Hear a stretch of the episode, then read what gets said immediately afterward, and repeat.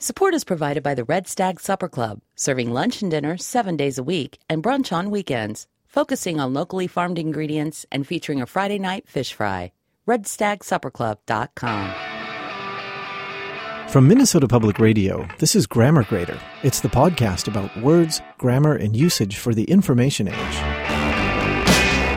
Woo! This week's episode, mixed feelings or mixed message? Darling, you got to let me know. Should I stay or should I go? Madam, sir, I see you've had time to look over the menus. Are you ready to order? Yes, I'll I'll take the salmon. Hmm. It's customary for the lady to order first, but excellent choice. And for you, madam? I'll have the chicken piccata. Ah, exquisite. Can you recommend some wine pairings? Indeed, sir. For the lady, I suggest the delightful Pinot Grigio. It's slightly dry, yet with a gentle citrus finish that will complement the lemon and pepper flavors of the chicken. Ooh, sounds good. Okay, what about for me? For you, sir, a choice. A Riesling or a newly arrived California Chardonnay. Hmm, I suppose those are good choices, but I'm feeling ambiguous.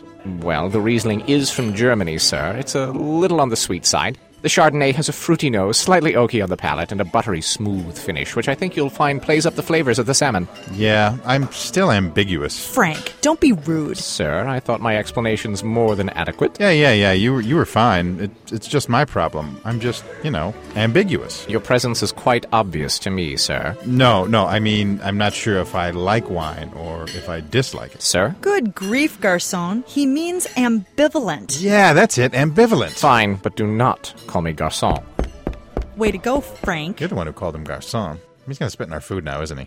This week's topic on Grammar Grader addresses a couple of words that sound alike and come fairly close in meaning, yet can cause a bit of confusion: ambivalent and ambiguous. This topic was suggested to us by Stephen, a listener from Eniwa, Japan. Thanks for the suggestion, Stephen.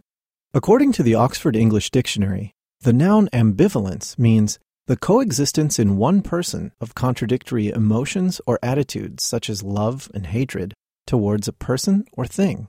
Ambivalent is the adjective form, and it means having contradictory emotions, such as love and hatred, towards the same person or thing, or acting on or arguing for sometimes one and sometimes the other of two opposites. Taking a look at the Barnhart Dictionary of Etymology, the word ambivalent is actually rather new as far as words go. Given that the word describes an emotional state, it's not surprising that it was created by someone in the field of psychology. Ambivalent, or at least its German form, ambivalenz, was coined in nineteen ten by German psychiatrist Eugen Bleuler from Latin ambi, meaning both or in two ways, and Latin valentia, meaning strength. It was adapted into English shortly thereafter, and its forms were based on the word equivalent. The Oxford English Dictionary cites these early print examples.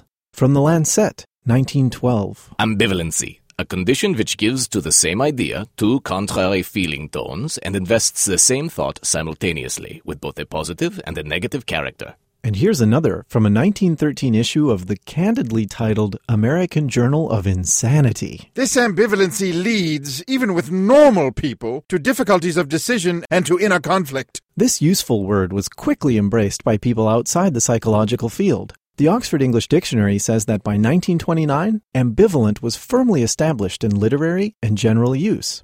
In nineteen forty-seven, C S. Lewis... C S. Lewis? Cool! Awesome!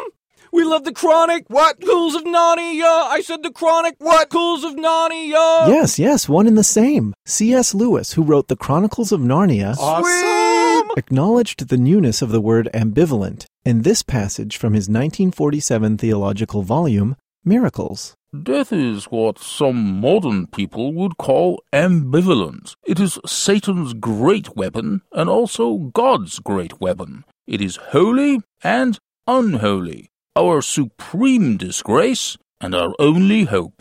In typical conversation and writing, ambivalent is used to express mixed feelings. I'm ambivalent about seafood. I guess I could take it or leave it. I'm ambivalent about baseball. Basketball is my sport. In sharp contrast to ambivalent, ambiguous is a much older word. The Oxford English Dictionary traces citations of it back to the fifteen hundreds. That dictionary says that ambiguous can mean doubtful, questionable, indistinct, obscure, not clearly defined, or having more than one interpretation or explanation. A popular synonym for ambiguous is the word vague. I don't like stories with ambiguous endings. I think that's why I like mysteries. Everything comes to a neat conclusion. My brother invited me for dinner at his new place, but he never names a specific date. It's always ambiguous, as in, let's get together sometime. It's easy to see how these words wander fairly close to one another in meaning and can get confused. We hope these explanations help clear up some of the... Oh, don't say it. Some of the... No. Don't. Clear up some of the ambiguity. No. Your meal, madam. And for you, sir. Ooh, looks good. Smells great, too. Yeah, this all looks wonderful. And I'm sorry about that stuff earlier. Very well, sir. Um, you didn't do anything to our food, did you? Well, sir, perhaps I did, perhaps I didn't. Wow, now that's ambiguous. Precisely, sir. This has been Grammar Grader from Minnesota Public Radio. Source material for this episode comes from the Oxford English Dictionary and from the Barnhart Dictionary of Etymology. Special thanks this week to Ewan Kerr for providing the voice of C S. Lewis. Thanks as always to the Grammatis Personae players, Corey Bussey, John Ryan, and Amy Hyatt-Blatt. Our producer is Jen Hauk. Our executive producer is John Pearson. I'm Luke Taylor. Thanks for listening.